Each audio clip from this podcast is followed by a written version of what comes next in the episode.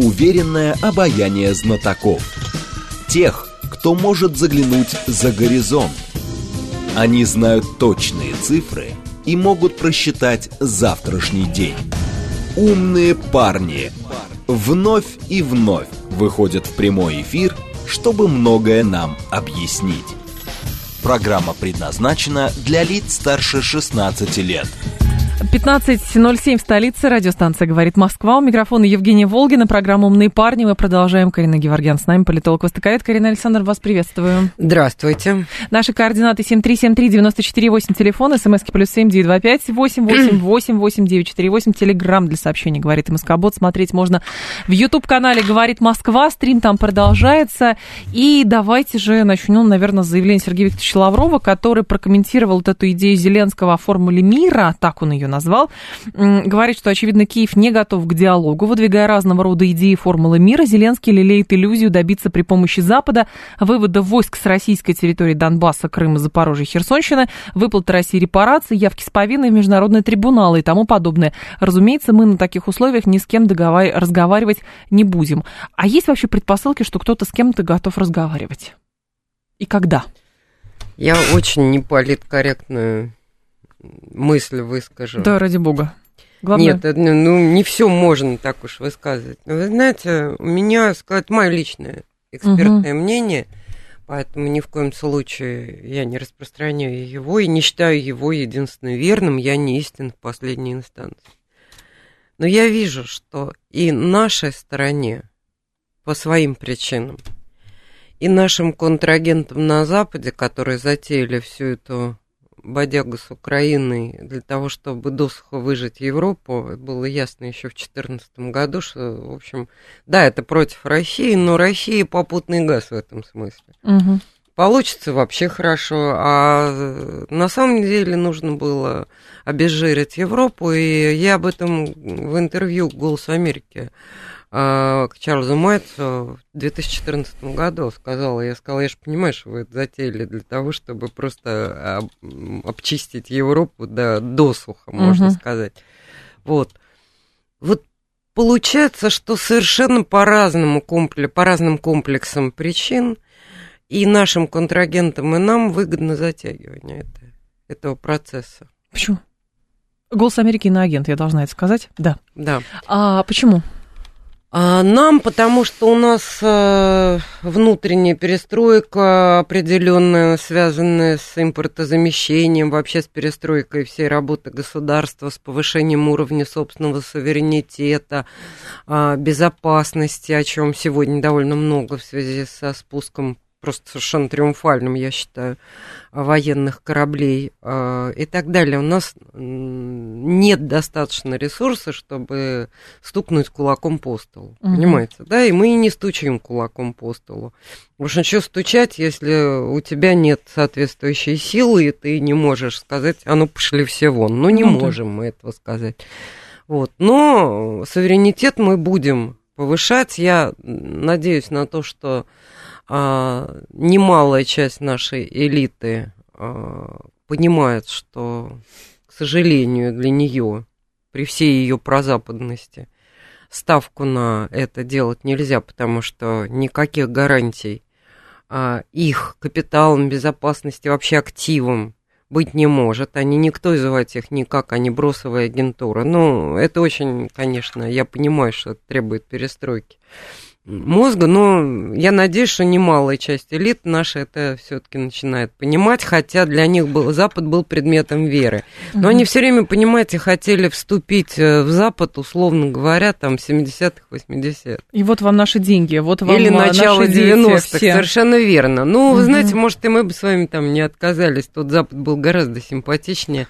Я застала скажем, Европу на начало 90-х, начало нулевых, еще это можно. Но уже было видно, как а, все это идет к тому, к чему пришло сегодня. Но в сегодняшней Европе я лично даже не потому, что я шкурник, а, ну, я бы не согласилась, понимаете, жить с этими угу. проблемами. Потому что даже очень состоятельные, а иногда и просто богатые люди, вот мои друзья в Европе, там в Брюсселе есть у меня э, замечательные люди, они живут в самом дорогом районе Брюсселя. Я просто представляю, я знаю, как они живут.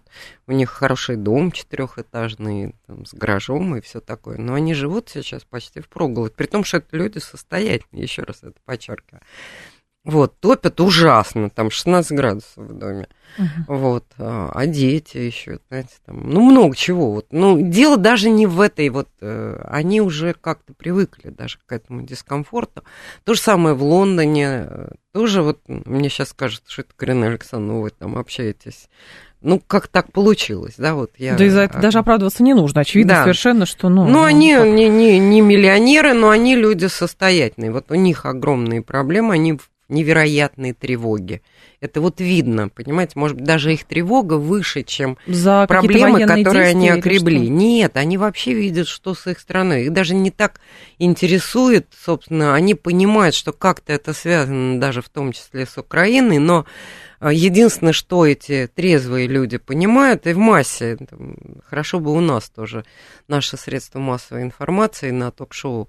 А, конечно, вот это большинство молчаливое в Европе, оно как бы, а как ему еще проявиться? Вот оно попробовало проявиться, и тут арестовали стариков-разбойников Германии. Причем угу. вся история настолько дебильна, что это навело меня на размышление, что подо всем под этим есть и другая какая-то подоплека. То есть я допускаю ну, это. просто чтобы люди меньше обращали внимание как минимум, на те сложности Как минимум, бытовые. вот в этом большинстве популярность альтернативы для Германии выросла просто, я думаю. Да? Это латентный успех такой, да, но он скажется в какой-то момент. Вот. Причем альтернатива для Германии это совсем не ангелы с крыльями, поверьте. Это тоже очень амбивалентная такая партия. Там есть и немножечко так как бы такая вполне несимпатичная нам составляющая. Там тоже есть. Угу.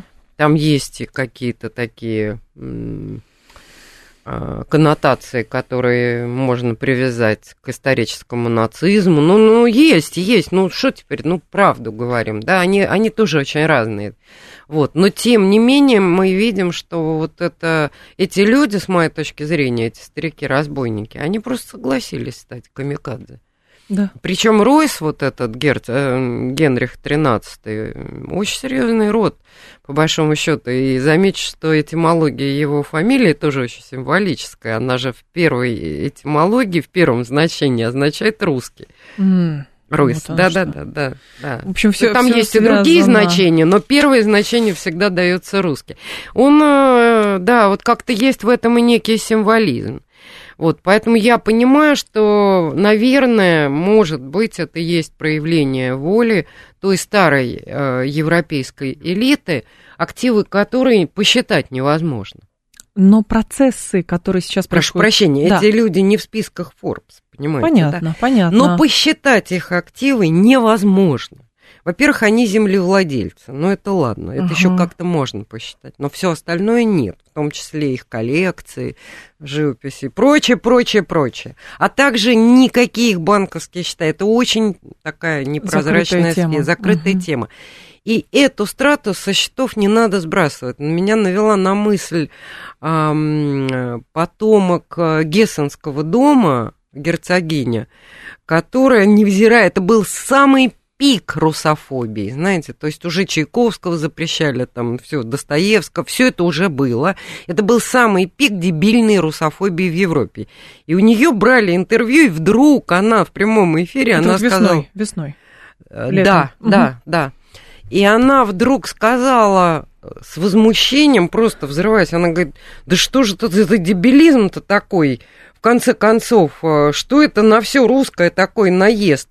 Да я во мне русской крови, можно сказать, не меньше, чем немецкая, это точно, сказала она. И что, теперь меня вычеркнуть из списков немецких аристократов, что ли? Сжечь немедленно. Сжечь, вот да, вот именно. Она так это все и так искренне говорил, это навело меня на мысль, что эти люди на эту тему между собой как минимум общаются. Угу. Ну, хорошо известно э, про русские симпатии в семье э, Бисмарков, где, наверное, русской крови точно не меньше половины, потому что там постоянно эти мужики женились на, старались жениться на русских аристократках, у них почему-то такие угу. этносексуальные пристрастия были. Ну ладно, закроем тему. Но просто здесь э, интересно, вы Я говорите, сказала, что никто что не спешит. затягиваем, да. Да, затягиваем. Ну, по А, разным причинам. Хорошо, а Соединенные Штаты Америки, понятно, тоже измотать, высосать Европу, измотать Россию, там и так далее, не знаю, как доклад Rent Corporation очередной реализовать, ну что-то такое. Уже все. Но- Вы знаете, вот давайте про Всё, не скажу надо? кратко. Да. Нет, скажу кратко, вот, и емко. Ага. А, вот любая такая аналитическая группа, когда она появляется, она, конечно, работает, и вот она яркая, она интересная, и к ней надо прислушиваться. Но потом она бюрократизируется, начинает серьезно... Телефончик Ой, пригла- извините, да. пожалуйста. Да-да. Начинают серьезно зарабатывать. Большие деньги туда Мгм. текут. И тогда потихонечку они начинают писать то, что нравится начальству. А, что хотят У нас то же самое. То есть э, я вот, например, сегодня проснулся и думаю, вот интересно, а что у нас со Сколково? А что у нас со Сколково? Я не знаю. Ну, Где это Сколково? Дома там строятся какие-то. Хорошо, вот в чем его заслуга перед Отечеством, где оно там? Не, может, есть, я просто спрашиваю. Вот, ничего не слышно. Вроде бы Сколково должно было стать междисциплинарным а, таким Кластером. центром, Мгм. кластером исследований. Я знаю, что междисциплинарным кластером исследований это Курчатовский институт под руководством Ковальчука. Они назыв- занимаются так называемыми а, нано-биоинформационно-когнитивными а, технологиями. Вот. Хотя, я считаю, и при них можно было бы, например, там гуманитариев явно не хватает. Но есть какие-то, с моей точки зрения, в во-первых, востоковедов точно. Мгм. Вот. Ну, это я навязываюсь им в друзья таким образом. Значит, Так. ну, не, ну, серьезно говорю, вообще это правда. Я вижу упущение на этом поле, потому что, ну, слушайте, Женя, и наши слушатели наверняка это отметят. Вот включаешь телевизор, я вынуждена мониторить ток-шоу для того, что, поскольку я сама участвую в ток-шоу, чтобы не повторять мысли других людей, Так. понимаете, да? Чтобы говорить что-то оригинальное, скажем. Вот. Один Запад. А о Востоке говорят только по случаю, вы понимаете? Если кто-то с кем-то встретился и так далее, все время Запад. Все время Запад внутренний. Этот сказал, сказал, мазал, бла-бла. Потому что про него Бесконечно. по- понятий, видимо, больше. То есть э, понятно говорить про тех, наверное, и удобно говорить Нет, про это тех, с кем прежде ты всего, в- это прежде всего свидетельство враждуешь. наших а, остаточных фрустраций. Мы очень хотели стать Западом, конечно, Запад очевидно. нас не полюбил, вот, мы не стали любимой женой у Запада, и мы теперь обиделись и сказали... Говорим, какой муж негодяй. Да, и идем, да, вот да, и говорим, какие они негодяи. Ну, есть что-то в этом такое, но не надо. Давайте будем А самими собой. Мы ничья не жена, мы самостоятельная страна, мы никому не собираемся отдаваться, продаваться, и у нас для этого есть отличный ресурс, стратегическая Нам глубина и великолепные, надо сказать, а, ну, Люди. как, люди, да, Да. человеки. Но хорошо, а вот эта вся риторика, мы не с Западом теперь, а мы давайте с Востоком, и почему у нас до сих пор с Неправда. Китаем нет военного альянса? Ну, это вообще все очень примитивно. Не надо нам ни с кем никаких альянсов. Да? Все, что надо, надо нам провести совместные учения с, с Китаем. Мы их Проведем, проводим. Конечно. Надо с Ираном проводить. Мы их Проводим. проводим. Зачем нам альянсы заключать? А потому что это, опять же, А старая, чему это? старая парадигма. Ну, э, э, я вам объясню. Вот история с Украиной.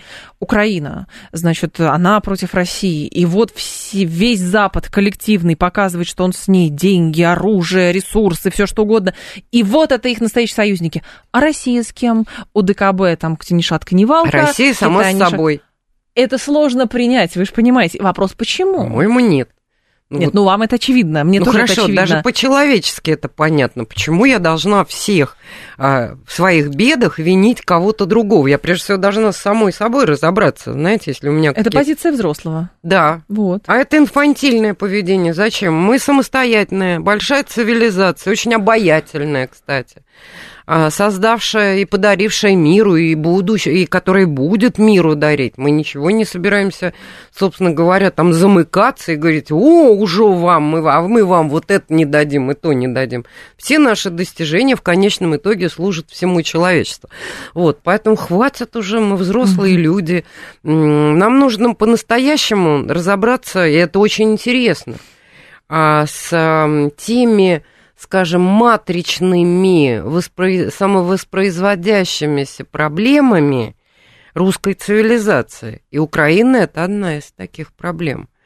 Угу. Это очень серьезный вопрос. повторение какое-то. Да, Мы там есть ядро и, и матрица угу. вот этой а, вот этих событий, которые развивались, знаете, я могу вам сказать, когда эта матрица создалась. Приход, Она создалась сразу после разрушения Киева а, а, в 1240 году. Он просто был стерт, вы знаете. Да? Ну, правда, храмы, как ни странно, они не трогали, поэтому город был стерт, но вот монашеские все угу. эти самые, там остались, и митрополичья кафедра была же там. Поэтому наши разговоры и вот наши проблемы, скажем, э, связанные с РПЦ и так далее, там очень серьезные вопросы. Их нельзя замыливать. И некоторая аргументация украинской стороны, которая высмеивается карикатурно, честно говоря, меня не устраивает. Например, и не потому, что я на их стороне, я еще раз вам это говорю. Я на своей собственной стороне, я гражданка России на своей стороне, но я не хочу карикатурности, я не хочу лупка. Дальше, между прочим, объясняю, русским княжеством вот вокруг Москвы, вот Владимирскому, да, тогда угу. это Владимир был, по сути, стал де-факто столицей э, Руси. Но, тем не менее, он тоже был вассалом Орды, но это другая сейчас история дальше им не удалось вот эти западно-русские земли и южно-русские земли как-то организовать. Часть из них успешно захватила Османская империя. Угу. Так ведь? Попозже, когда она пришла туда, Византию захватила, после этого захватила Османская империя.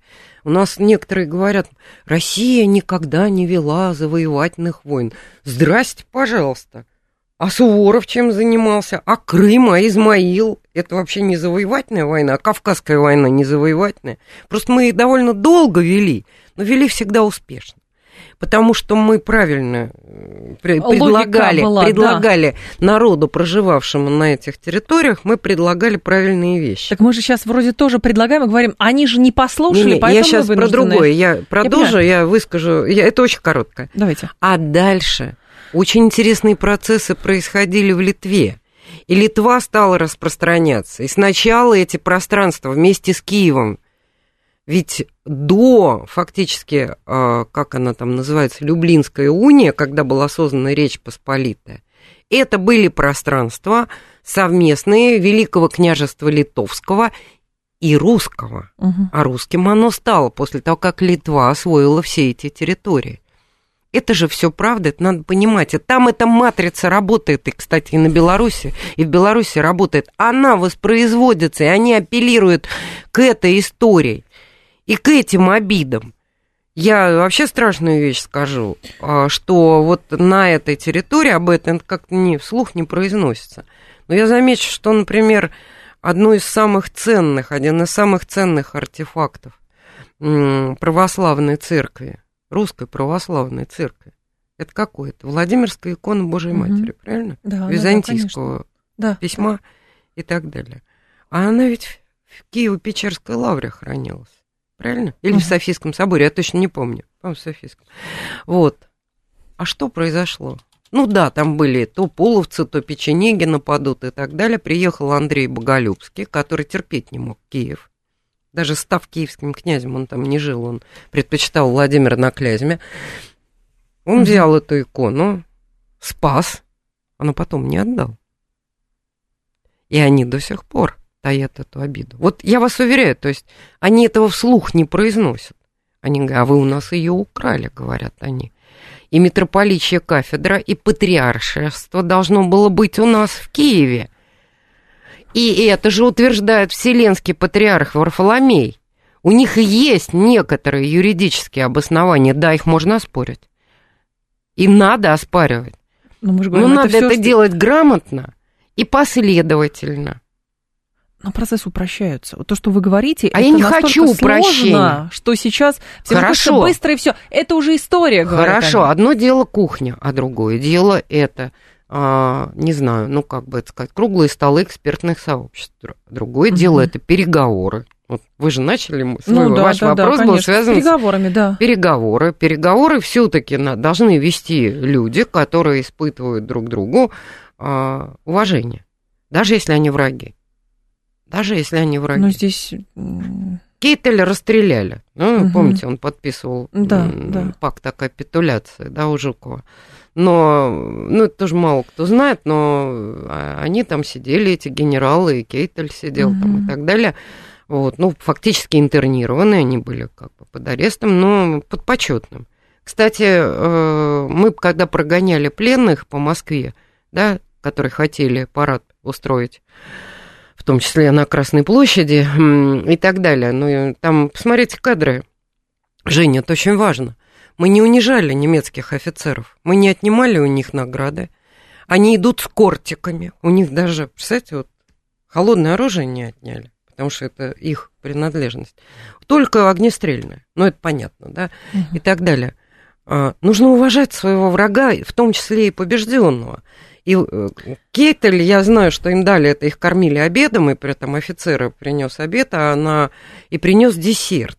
Вот это больше всего их поразило, потому что их, естественно, подслушивали, потому что они им принесли десерт. Вы представляете, Берлин, да, 9 мая. Вы на секунду себе представьте, да, что город, это вообще ужас, это надо посмотреть, что это такое. Им приносят обед, вот, а потом приносят десерт. Это десерт, это клубника со взбитыми сливками. Мгм. Русские тоже умеют троллить, но, понимаете, это есть и некоторое уважение поверженному врагу. А, ну здесь вот, э, если переноситься в А нашу что переговариваться с теми, реальность, кто в тебя запускает э, бумажные самолетики, понимаете? Вот, и является фронтменом неизвестно чего. С ним нельзя, с агентом нельзя разговаривать, надо разговаривать с оператором. Оператор же, оператор очень поступает ловко, вы же понимаете. А оператор даже не Байден, оружие. понимаете? А кто?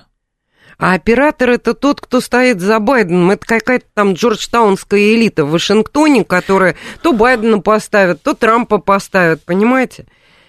Даже не они, то есть не, не вот эти фронтмены. Да, эти фронтмены, там не надо, я не записываю их. Не, ну, о Коллеги, капитуляции Германии подписывал Кейтель при этом, а не те, кто там стоял за. Неважно, он был э, полномочен это Понятно. дело подписать.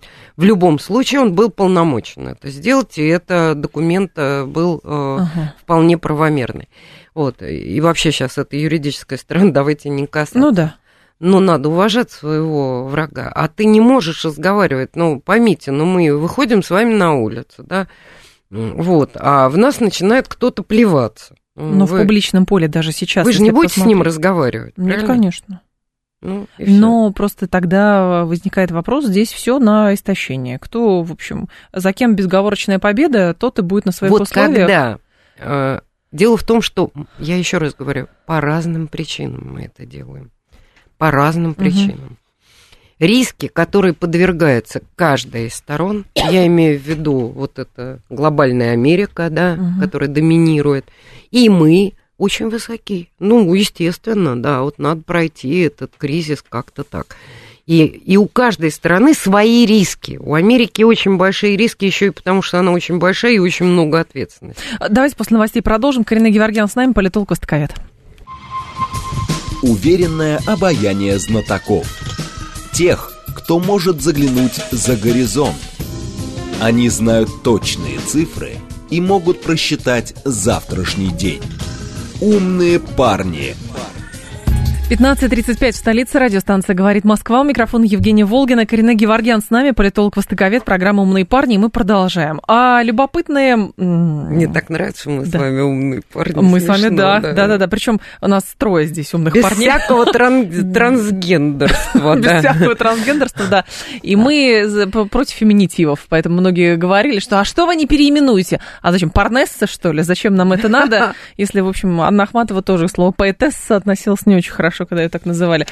А, главы военных ведомств России, Турции и Сирии провели переговоры в Москве, обсуждали пути разрешения сирийского кризиса. Вообще, это сообщение Минобороны. Вообще что-то активизируется вокруг Сирии и активизация Турции. В связи с этим тоже очень э, любопытно, что происходит.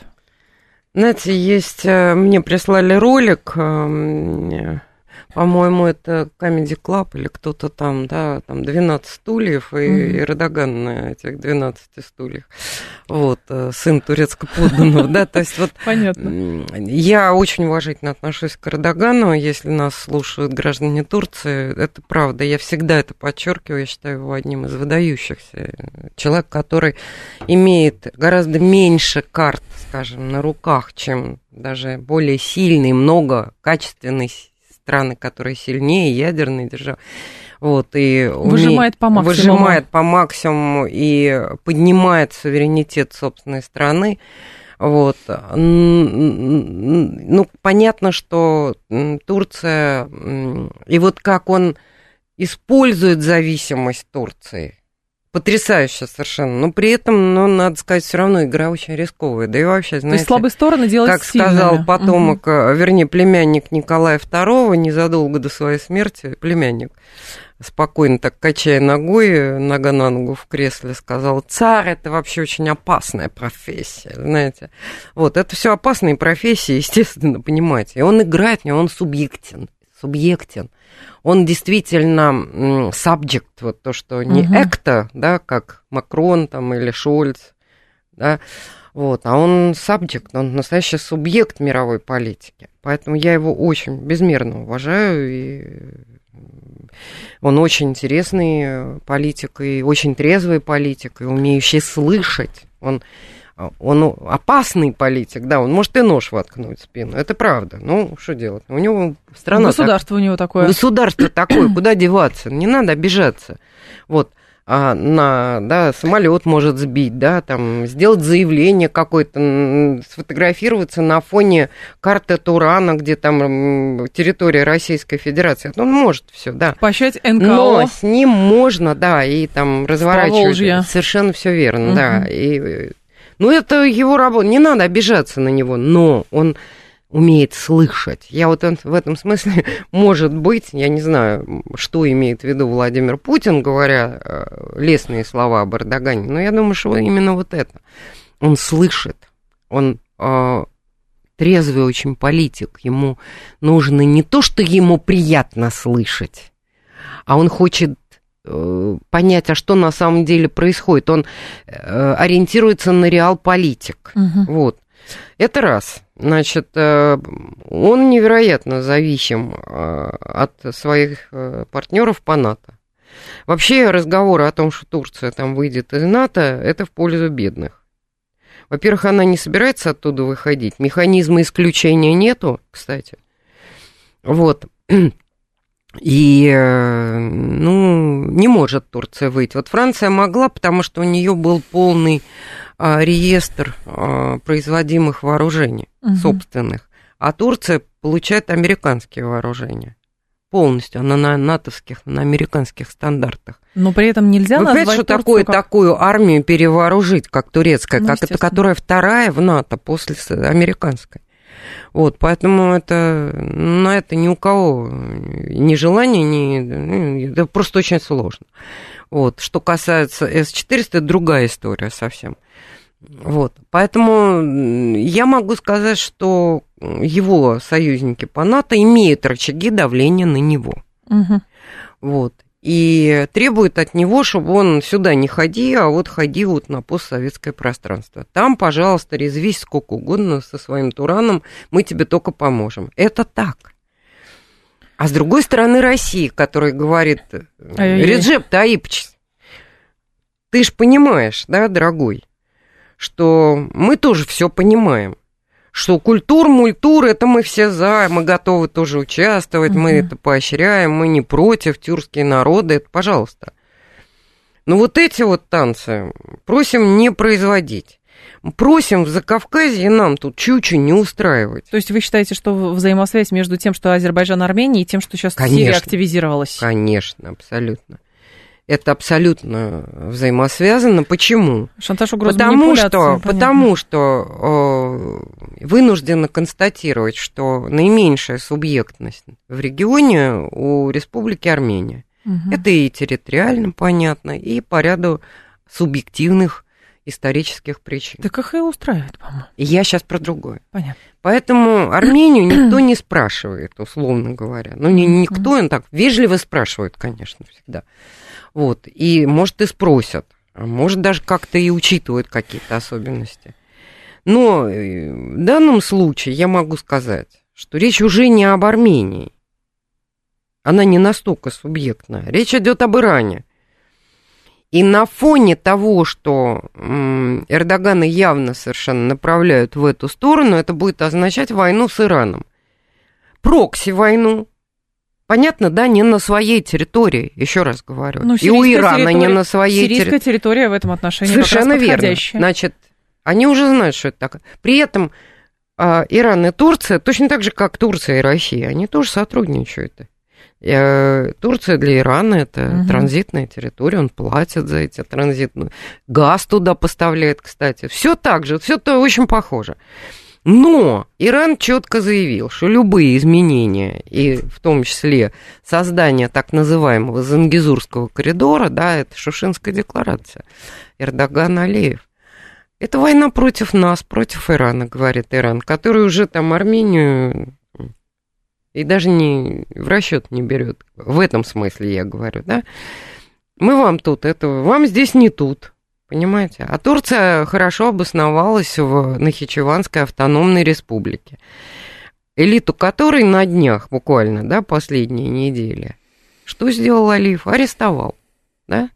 Более того, идут э, четкие сигналы из Баку, что будет изменен статус Нахичеванской автономной республики. Что а это означает... А вот интересно... Областью уже какой-то просто. А вот я вам должна сказать довольно интересную вещь, что Азербайджан а, создал унитарную конституцию унитарного государства, которое не подразумевает каких-то особых прав автономии. А автономии Нахичевань и Карабах они обусловлены международными договорами столетней давности. Ну, это был это... Карский договор, так называемый, московский, Карский там, договоры между Ататюрком и большевиками, которые не были признаны еще в Европе, потому что ни большевики, ни Ататюрк не получили легитимации да, и признания в Понятно. Европе. Все произошло угу. позже.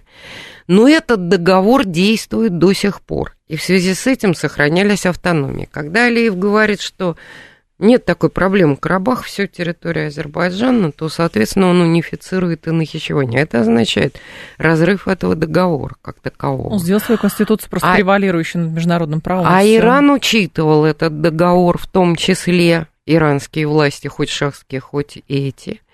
И их тоже все устраивало. И вот сейчас изменения вот эти вот юридические, угу. административные, а, а в том числе и границ, да, их не устраивают, потому что они понимают, что это риск для них. На этом фоне министр обороны Израиля а, заявляет о том, что они вовсю готовятся и через два года уже будут готовы против Ирана воевать. Они спрашиваются, учитывая военную логистику, Хорошо, их самолеты будут вылетать. Дальше они будут лететь как? Расскажите мне. Через территорию Ирака, правильно, угу. да? Ну, в общем, довольно опасно. Значит, они менее опасно это лететь там через Средиземное море, Турция, а дальше через Азербайджан, верно? Не говоря уже о том, что у Азербайджана с Израилем свои даже более близкие отношения, гораздо более близкие отношения, чем у Турции с Израилем. Турция, еще раз я подчеркиваю, очень субъектная страна. Я, конечно, субъектность Алиева и Азербайджана выше, чем субъектность Армении, еще раз. Это тоже подчеркиваю.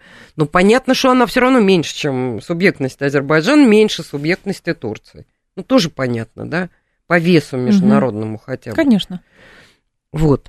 А субъектность Израиля это вообще отдельный феномен, да, то есть сейчас мы даже это обсуждать не будем, я думаю, наши слушатели все равно все понимают. Вот к чему готовятся, по большому счету. Это заявлено, на чьей стороне будет Азербайджан. Я, ясно, мне, например, понятно, стране, что ну, я надеюсь, что... Да.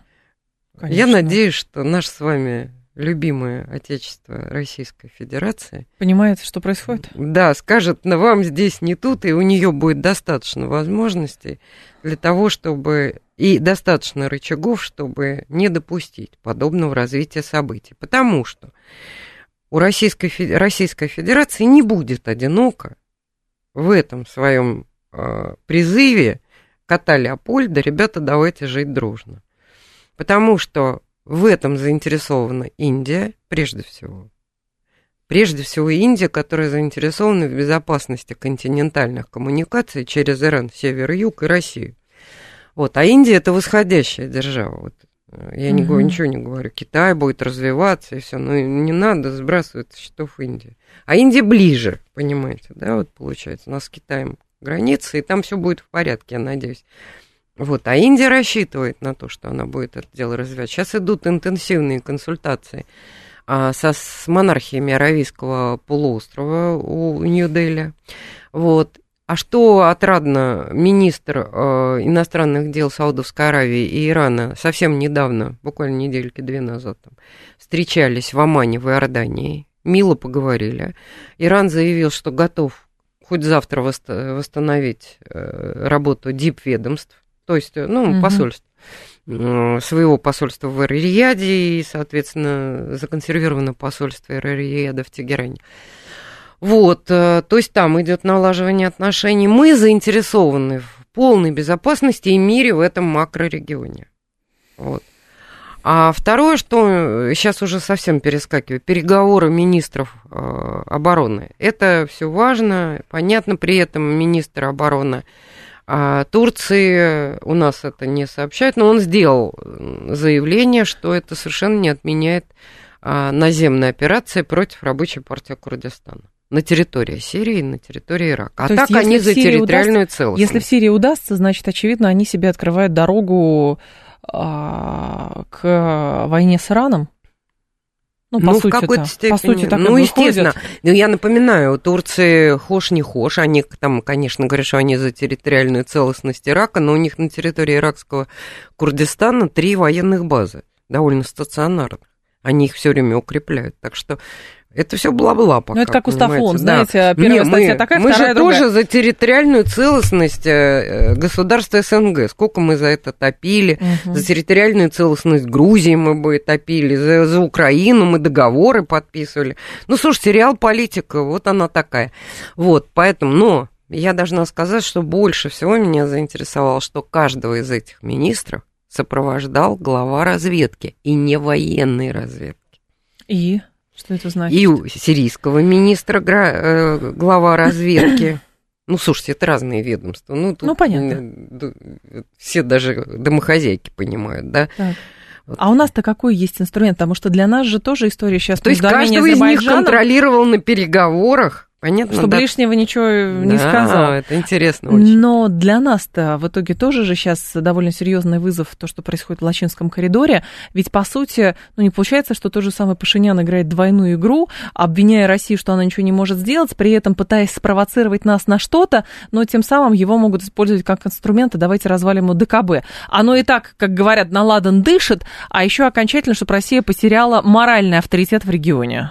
А почему Россия должна потерять моральный авторитет Ну так, в может быть, регионе? это Он видит- и так невысок. Понимаете, мы говорим, что мы занимаемся денацификацией Украины, да? Мы осуждаем европейцев э, с пеной у рта, кричим, что они скидывают там в Польше и в Чехии памятники героям, которые положили жизни, да, за а, эти страны, за освобождение их от нацизма. Мы же это говорим, Да. правильно? А когда в Шуши снесли памятник дважды Героя Советского Союза летчика Нельсона Степаняна, мы почему молчали? А у нас какая-то странная позиция. Мы вот нейтральны по поводу Азербайджана и Армении. Вот у нас как-то вот, вот так сложилось оно. Видимо, не знаю. Я серьезно говорю это. Ну что, вы думаете, все дураки этого не видят, что ли? Видят, конечно. Ну, Но мы стараемся не подсвечивать. Где? А. Почему-то. А, а, а, Почему-то. Я Хорошо, знаю, но это потеря репутации. И за этим следят не только в Баку и в Москве, и в Ереване, но и в Тегеране, и в Нью-Дели, И в Эр-Рияде, и в Пекине, Это нам кажется, что этого никто не замечает. Там есть посольство этих стран. Они пишут записки соответствующие. Они мониторят Символы значат, в и случае, настроение в обществе. И говорит, ага, значит, Россия не искренняя на самом деле. Никакой нацизм ее там не беспокоит, и это все ерунда, это все фигуры Ну, вы же речи. понимаете, мы пытаемся вот так Они вот, сами. что-то там как-то Это называется разрешить. двойные стандарты. Нельзя в этих условиях, мы не Америка, мы не можем себе позволить в этом плане, в моральном, двойных стандартов. Мы должны стать образцом для подражания. Это не значит, что мы не должны лавировать. Это не значит, что мы должны расплеваться с Азербайджаном. Но высказать мы можем. Мы можем высказать. И миротворцы должны были бы восстановить этот память. Вот тогда бы я поверила, что м, наших миротворцев и азербайджанская сторона, и армянская уважают одинаково. Он говорит, а в документах ничего не написано. Ну, Вот сейчас в документах что-то там написано. Ну, вот история даже с коридором. Хорошо, памятник, понятно, с коридором. Ну, я, например, считаю, что эта инициатива бакинских властей, как бы там НКО, там, да, э, да, экологи в меховых Ну, это э, такие же шубах, экологи, да, как понятно. но- да, убивающих голубей, которых они должны вроде бы отправить и так далее, это все уже, все все видели и так далее. Вот, э, нельзя поручать таким людям такие вещи, надо продумывать такие акции, конечно. Это я к азербайджанской стороне. Мгм. Вот, что же это, это самое. Может, они намеренно разыграли именно такой спектакль, чтобы потом тихо уползти. Я не знаю, такое тоже возможно. Я ни в коем случае не приписываю, там, скажем, а, азербайджанской элите, э, как это сказать, а, примитивности. Ни в коем случае. Я считаю ее очень продвинутой, очень образованной и прочее, прочее. Может, они специально так сделали, такой вот, знаете, странный спектакль. Нет, ну история даже, да. Для вот того, это. чтобы потом отступить. Я этого тоже не исключаю, потому что я понимаю, каким риском подвергается Азербайджан. И я Затем пон- он говорит, за ним Турция стоит. Какие риски тут могут быть? Что Россия может А сделать? что, много сделать значит, что за ним стоит Турция? Давайте откровенно я скажу. Даже процесс упрощается. Весовые категории. Турция, Да. член НАТО, весовая категория Турции и весовая категория Азербайджана. Но Азербайджан хочет Для чего к Турции, да. Турции нужен Азербайджан, который никогда не был частью Османской империи? Всегда был частью Иранской Продвинуть империи. историю с Ираном. Да. Резали эти османы этих э, азербайджанцев, как мама не горюй, на протяжении 500, э, ну, 400 лет. И только сто лет назад они занялись тем, что давайте мы братья, это все катило. Вы знаете, что интересно, когда армяне говорили, ну, язык-то тюркский, да, вот, когда армяне, например, местные в Азербайджане говорили, да вы же турки, а азербайджанцы страшно обижались, они драться начинали. Почему? Потому что для них это было. И вот их переориентировали, сознание изменили. Кстати, по схеме очень сходные с э, Украиной. Мгм. Там одна и та же схема, из чего делаешь вывод, что, наверное, источник один, скорее всего, в Лондоне. Шаблон работает. Да, вот, поэтому в данном случае, я говорю, это было измененное сознание. Они воевали с этими османами, они их ненавидели, это все хорошо описано в истории. Вот, но сейчас они их любят, целуются в десны. Но туркам-то они зачем? Они нужны им как э, трамплин определенный, да, входа в, в сердце Азии, да, по Макиндеру, по классической геополитике, для разворачивания проекта Туран, для того, чтобы контролировать в том числе их ресурсы и так далее. Это же понятно, что это будет колонизация. И они уже мне представляется, что догадываться об этом начинают. Потому что Турция, знаете, вот не, они ни разу не были под турецким сапогом или в турецких объятиях. Турецкие объятия могут быть чреваты тем, что в какой-то момент им подарят шелковый шнурок. Понимаете? Это Турция. Это очень опытная страна с Мгм. очень опытной дипломатией. Вот, и очень э, имеющая Жесткими огромные... методами. Да, конечно. Адам говорит, разве площадка в Тегеране, где встретились а, Путин, Раиси и Таип Эрдоган, уже не актуальна? Ведь было тогда принято совместное заявление по итогам трехстороннего саммита в Тегеране. Какова перспектива вот этого взаимодействия Я думаю, сейчас? что это оперативная встреча. Это подготовительная оперативная встреча. Все актуально. И Тегеран актуален. И Тегеран постоянно находится на, на э, проводе с Москвой и консультируется с Москвой. Уж поверьте, тут э, по-другому быть не может. Судя по тому, что происходит. Вот. И в том числе на Южном Кавказе. И не случайно Путин с... э, Вообще была это неформальная встреча в Питере Казалось бы, они совсем недавно все встречались, да, была неформальная встреча в Питере, и я замечу, невзирая на то, что открытая часть была очень короткой, а, я замечу, что тема Южного Кавказа и мира на Южном Кавказе, она была одной из ведущих. Угу. Именно на этой встрече в Петербурге, буквально вот когда там, вчера, позавчера. Да?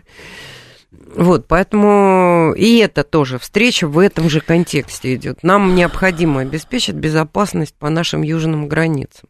Иран на сегодняшний день огромные контингенты держит вот как раз там для того, чтобы там не началась uh-huh. какая-то войнушка. Но я ни в коем случае не хочу а, а, черно-бело рассматривать эту ситуацию. Я считаю, что турецкое руководство трезвое, я об этом уже сказала, вот, это не лесть с моей стороны, а просто констатация факта. Угу. И для них риски сейчас подстегнуть боевые действия, они могли начаться 13 сентября. Ну, что греха таить? Ну, в Нахичеване у Турции, считай, что это уже почти Турция, да, это вот как бы, да, там есть уже и базы, там есть и прокси, турецкие а, будут военные вроде в стороне. Угу. там есть кому воевать, там головорезов хватает. А, помимо запрещенных а, у нас головорезов, и, э, то есть запрещенных в Турции головорезов типа Даиш, запрещенных в России, в Турции есть и незапрещенные, да, которые у нас запрещены. Ну, там Хизбут Тахрир всякие и так далее. Вот, поэтому там они тоже имеются. И все это хорошо наших, нашим разведкам должно быть известно. По крайней мере, если это известно Карине Александровне, даже из э, открытых источников, ну, наверное, это известно разведке. Вот, поэтому там есть кому, кого уконтропупить на этих фронтах. Я серьезно говорю. Так цинично прямо. Вот. Но, тем не менее, Иран держит очень серьезные контингенты и не дал ударить со стороны угу. Нахичевани. Но были же еще вот эти вот какие-то провокации. Теперь после да. этого пошла провокация с Лачинским коридором. Понимаете? Ну, Один она такая вяло текущая. Да. Но я уверена, она будет разрешена. Хотя понятно, что для сколько там, 100-120 тысяч да, армянского населения Карабаха это, ну, это так вот, как для Донбасса. Ну, на них угу. хотя бы бомбы сейчас не падают, в отличие от донецких, которых да, стреляют. Вот, да, это критическая ситуация. Ну, я, конечно, я прошу прощения перед людьми, которые там живут, да. А, знаете, как э, я, конечно, пытаюсь, это для них это не утешение совершенно. Ну, просто мне, как эксперту, нужен этот сравнительный анализ. Ситуация ухудшается везде. Для них критично ухудшаются, смертельно опасно. Там люди гибнут. Кстати, с обеих сторон. Я должна сказать, потому что там армяне гибнут, и армяне, естественно, дают ответ, там азербайджанцы гибнут и так далее. Как мне сказал водитель, таксист азербайджанец, э, он сказал то, что обычно, знаете, вот люди, условно говоря, не политологи. Он сказал, да, говорит, да, говорит, дети элиты на фронтах не гибнут, сказал он. Гибнут простые люди. Угу. Я говорю, как же нас с вами-то так развели, армянцы азербайджанцами? Он говорит, кому-то это было надо. Понимаете, кому-то это было надо. То есть вот это понимание, оно меня, оно вселяет в оптимизм. Карина Геворгян была с нами, политолог Востоковед. Карина Александровна, спасибо, ждем вас спасибо. снова. Далее у нас новости, потом Юрий Буткин. До завтра с вами прощаюсь, всем хорошего вечера.